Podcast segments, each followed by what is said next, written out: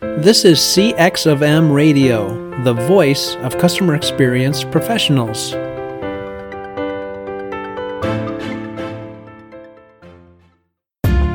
Welcome to another episode of Press One for Nick. Your host, Nick Glimsdahl, is the Director of Contact Center Solutions at VDS. Through conversations with customer service and customer experience leaders, Nick and his guests exchange insightful stories, best practices, and invaluable lessons they have learned along the way. Welcome to the Press One for Nick podcast. I am Nick Glimsdahl, and my guest this week is Jeremy Hyde. Jeremy is the Director of Customer Service at Sun Country Airlines. He is also the board member at Midwest Contact Center Association. Jeremy, welcome to the podcast. Hey, thanks for having me, Nick. Honored to be here. So, I always try to find something that people might not know about you. Maybe share a little nugget that uh, obviously your closest friends or family know about, but uh, everybody else doesn't. Sure. I guess one thing I've been playing in kind of a competitive fantasy football league for about 10 years now. And every year, half of the pot gets set aside. And uh, it, it just grows and grows until somebody wins two years in a row. So we've got 10 years worth of this pot growing, and nobody's won it yet.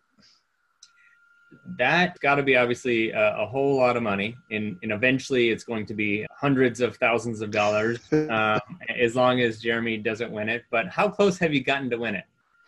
There was a stretch there where I won every other year. So for six years, I would win, and then I wouldn't win. I would win, I wouldn't win, and so I kept getting close. And I don't know. Hopefully, it's coming soon. I got I did not win last year, so I'd have to go two years in a row at this point to get it.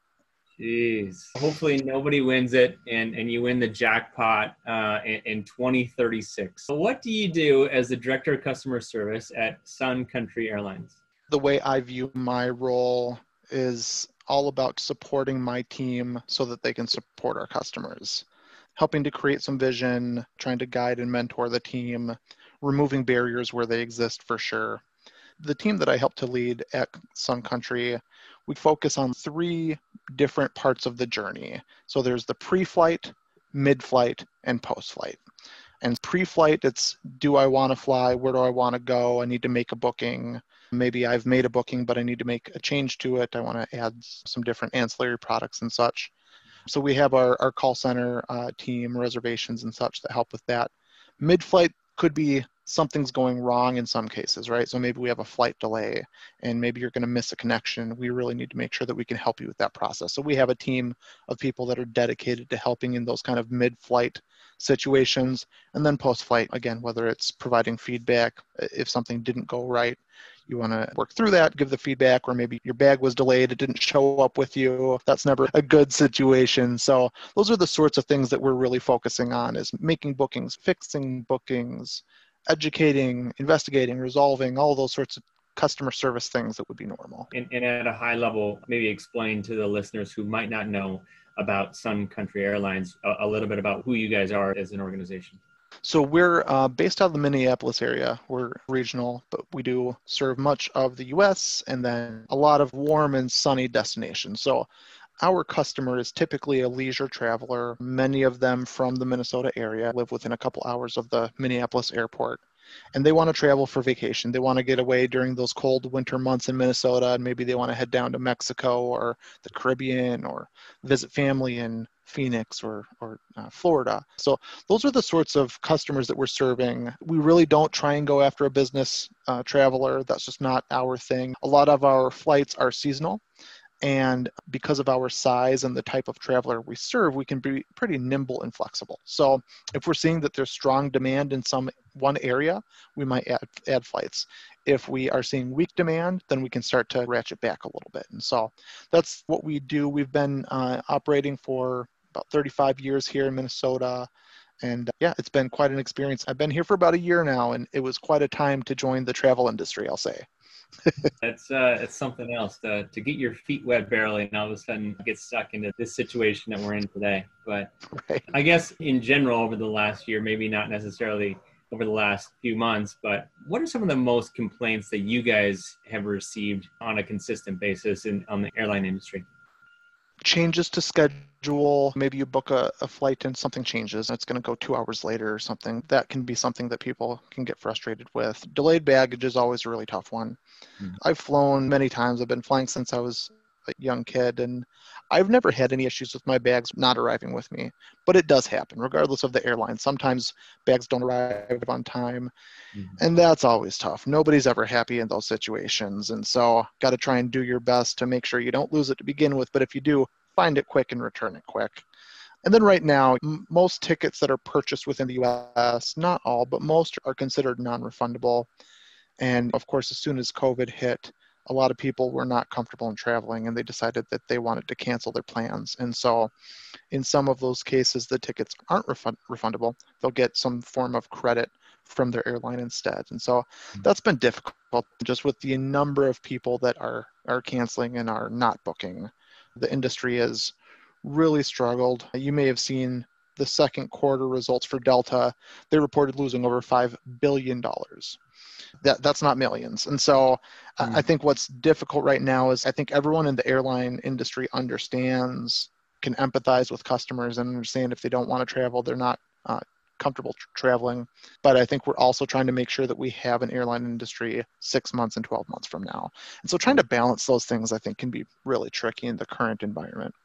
Regardless of the industry right now is having empathy for the customer but also keeping the the business alive and, doing what's best for the employees too and and then being transparent on both sides. Uh, there's a lot of conversation going on, and sometimes some companies have plenty of transparency. Others are saying, "Hey, we're fine. We're you know behind the curtain. It's a hot mess." But that's that's for another episode. We're both on CX Accelerator, great resource. Nate Brown founded that, and uh, somebody was asking a question about QA, and Nate highly recommended that this person reach out to you to talk about it. My goal today is to talk about QA and then dig a little bit into to more about what that looks like at, at a high level for the people that don't know what QA is. Can you explain to them what that means?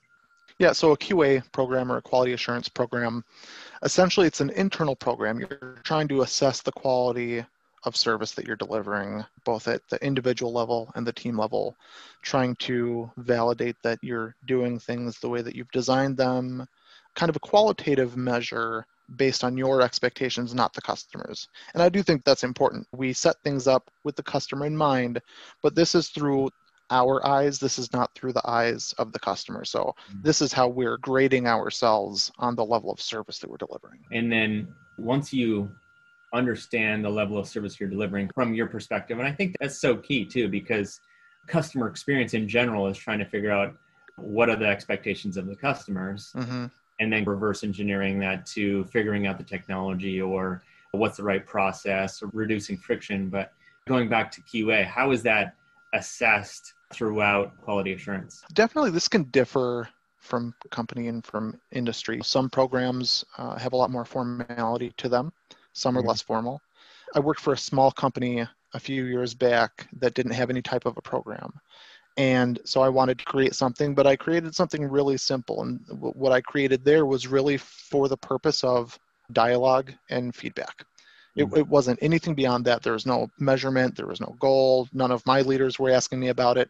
This was just for me and my leaders to connect with the agents and have dialogue. So I just created a really simple three question form my first question was what was the customer calling about? I wanted to make sure that we agreed what the need of the customer was. The 2nd mm-hmm. question and i was actually asking the agents to rate their call. This wasn't me rating it. The second question was what went well? And then third question what could have been improved? The purpose of this when i designed it was purely dialogue. That's all i wanted to do was dialogue and coaching. Others can have a much more complex form with dozens and dozens of areas to be assessed, very clear guidelines. There's a particular way of opening the call. There's a particular way of closing the call. There's certain expectations. If they say this, you need to educate them on that. It can get very formal and very robust and then everywhere in between. And so the those three questions that you were asking, how often were you asking those questions to your employee? I would meet weekly with them we would have a, a, call or two. The other thing I would do there often, I would hop on the phones myself. I was trying to learn that particular industry at the time. And so I had them train me and I started taking some phone calls myself. But at times I would actually send them my phone calls and I would have them rate me. How did it go?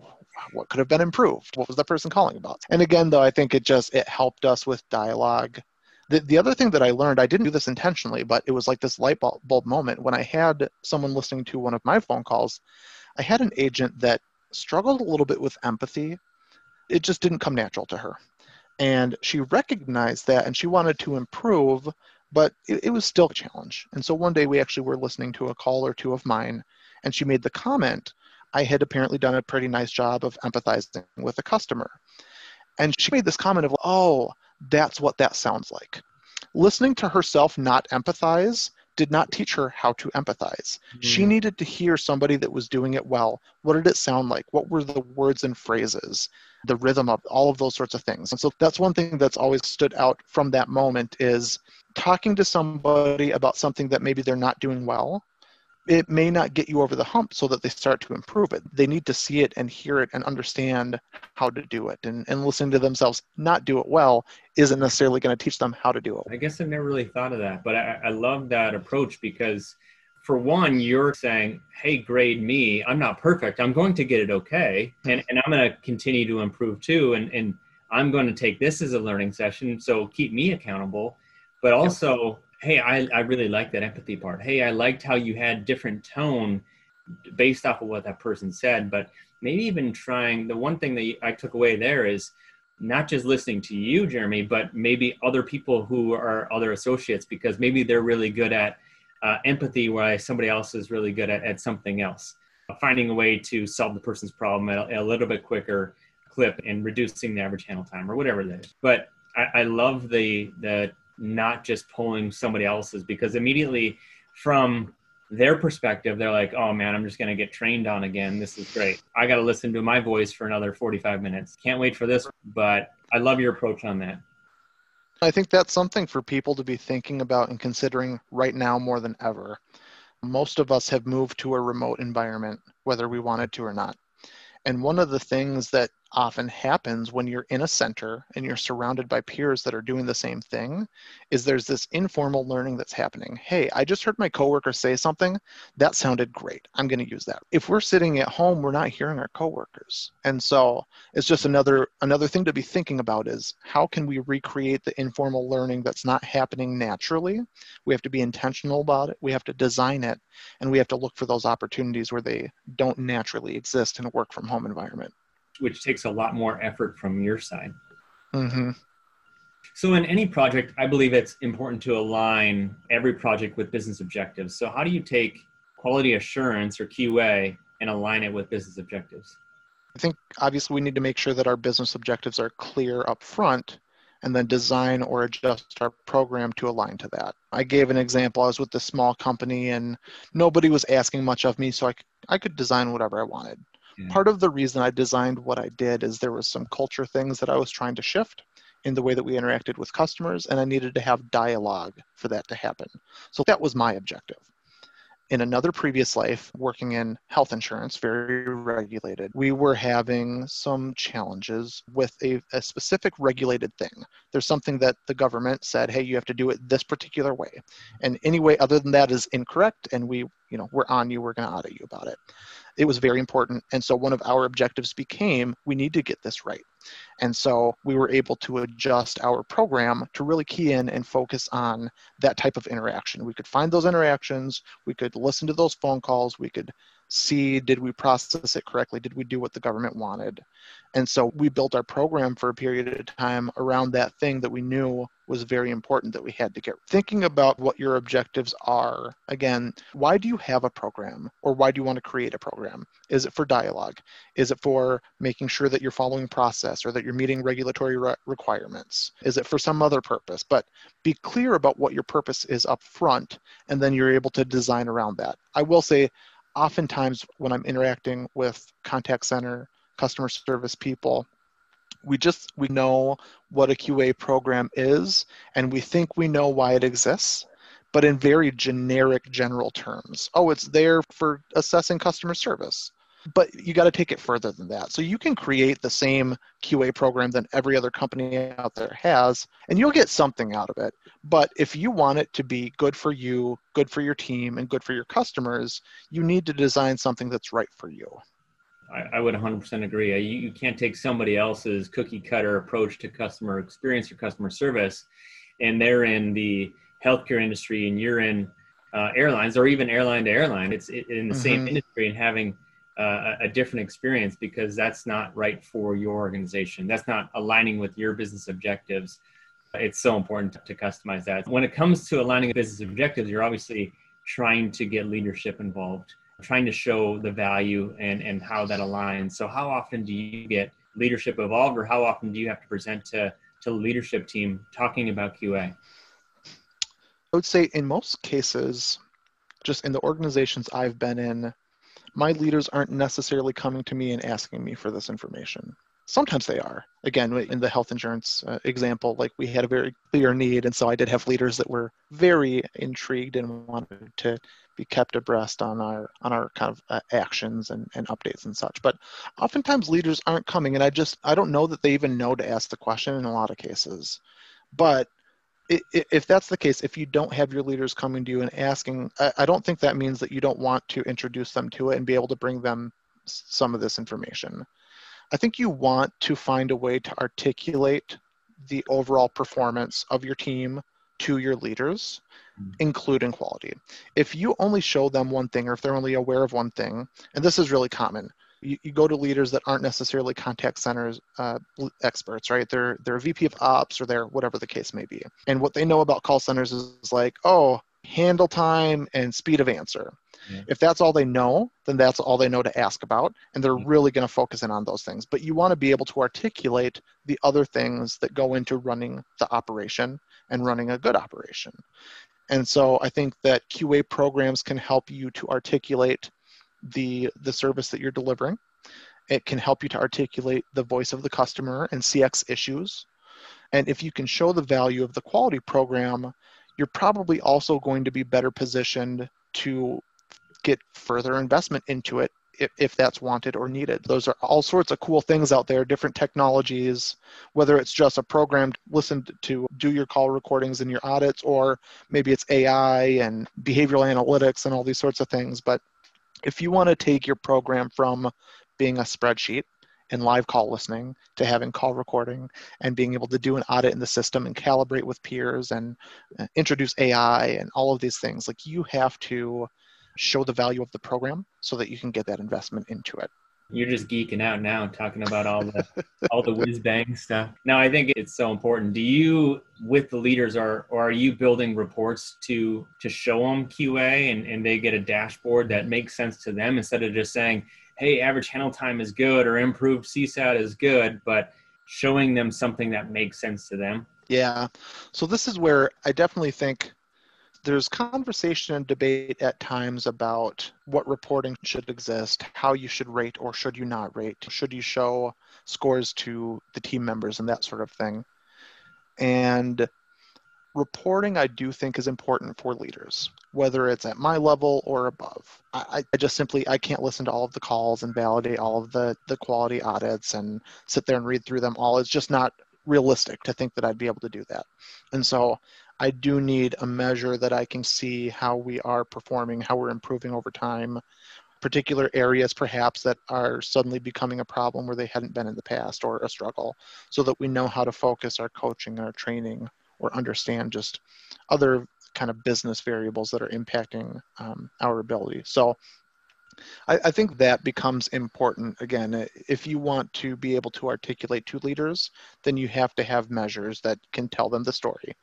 But being able to take data and that story side of it and bring it together. Because if you just go and say, hey, our quality is 97%, I don't know what that means. You're going to have to help me with context. What's our goal? What goes into that?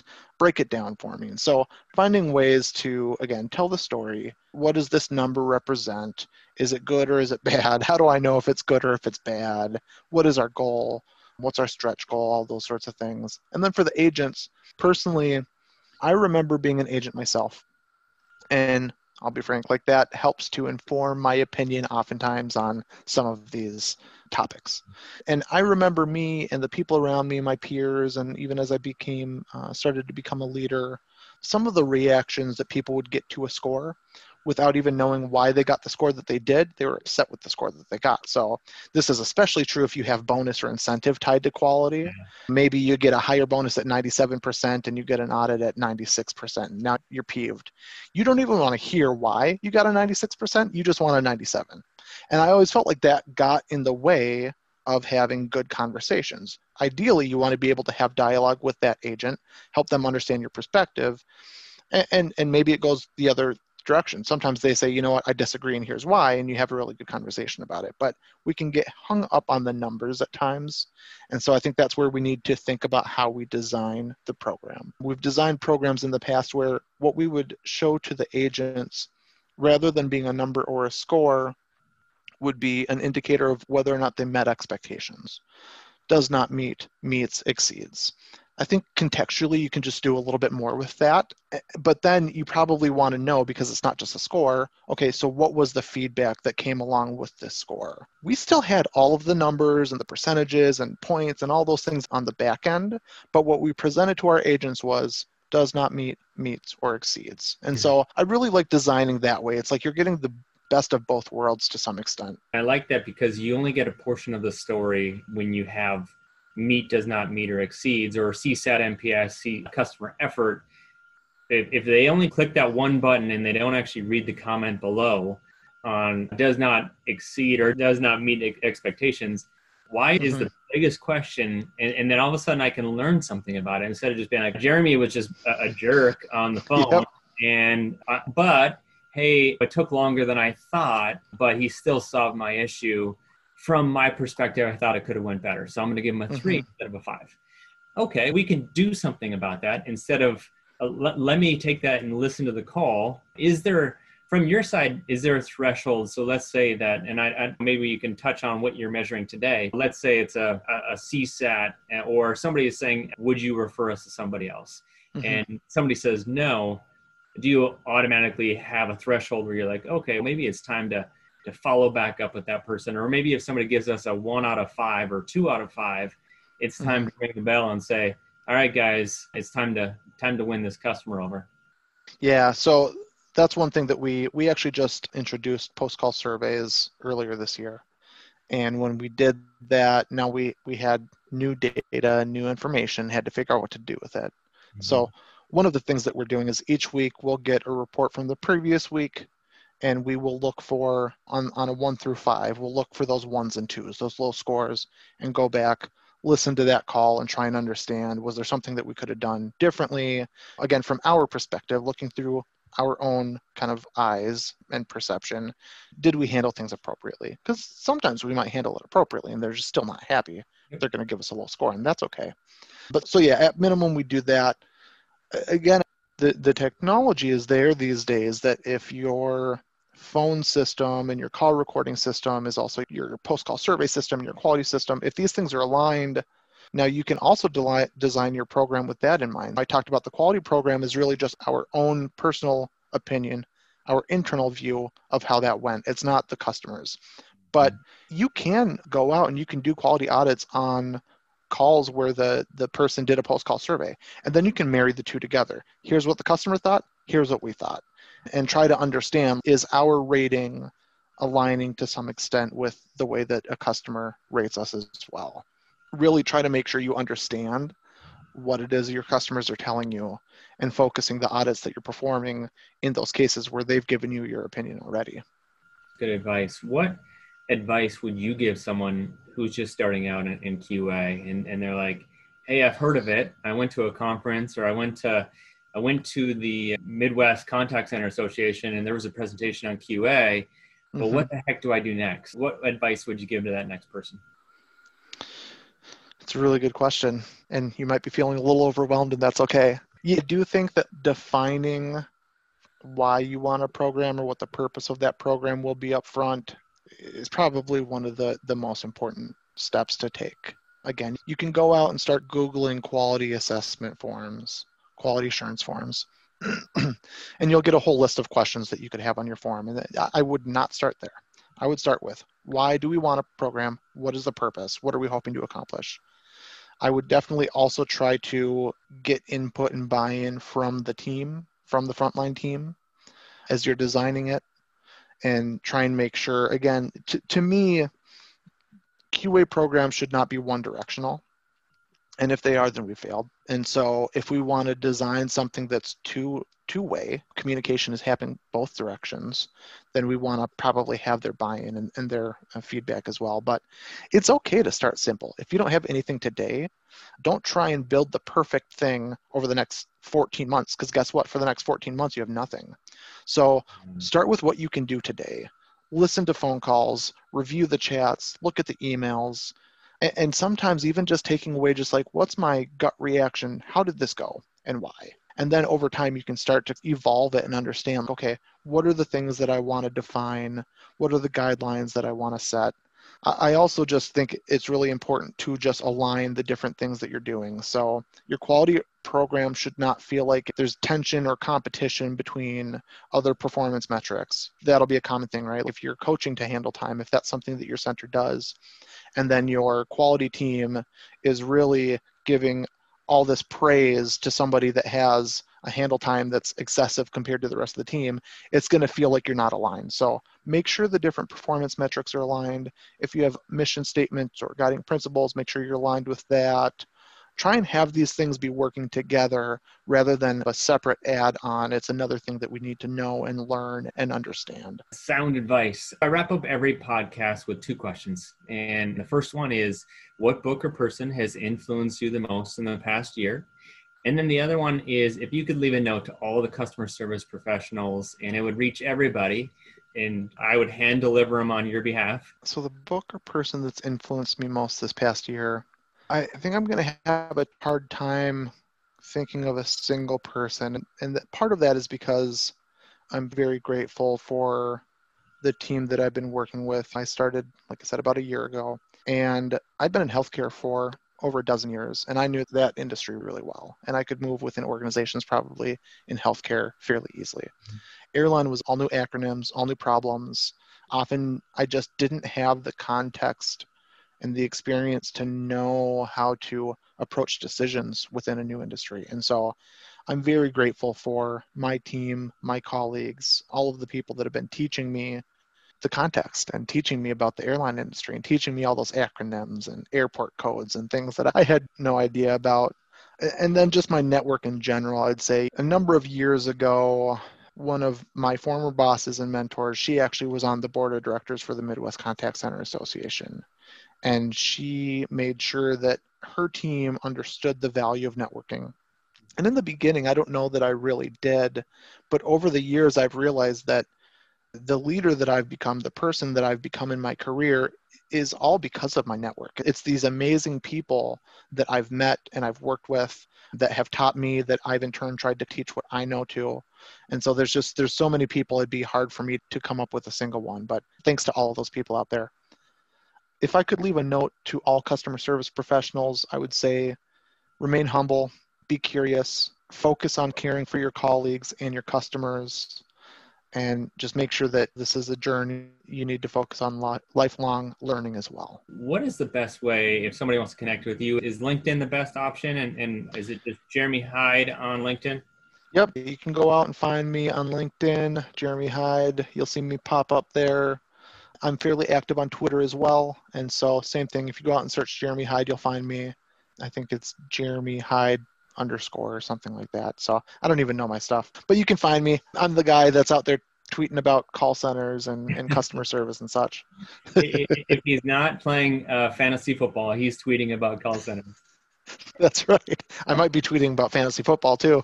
there you go. There you go. So if you are a, in the call center space and like fantasy football, Jeremy is your guy. Jeremy, thank you so much. I, I really appreciate your time. Absolutely. It was great connecting. Hey, listeners, can you think of one person who would benefit from the information you learned today? If so, please consider sharing this episode with them. And last, if you would like to receive all the quotes and book recommendations from all my guests, you can go to pressonefornick.com forward slash podcast. Thank you for listening to this episode of Press One for Nick. If you enjoyed the podcast, please subscribe and share. Until next time, focus on your customers. Thanks for joining us for this session of CX of M Radio. Be sure to rate, review, and subscribe to the show and visit cxofm.org for more resources.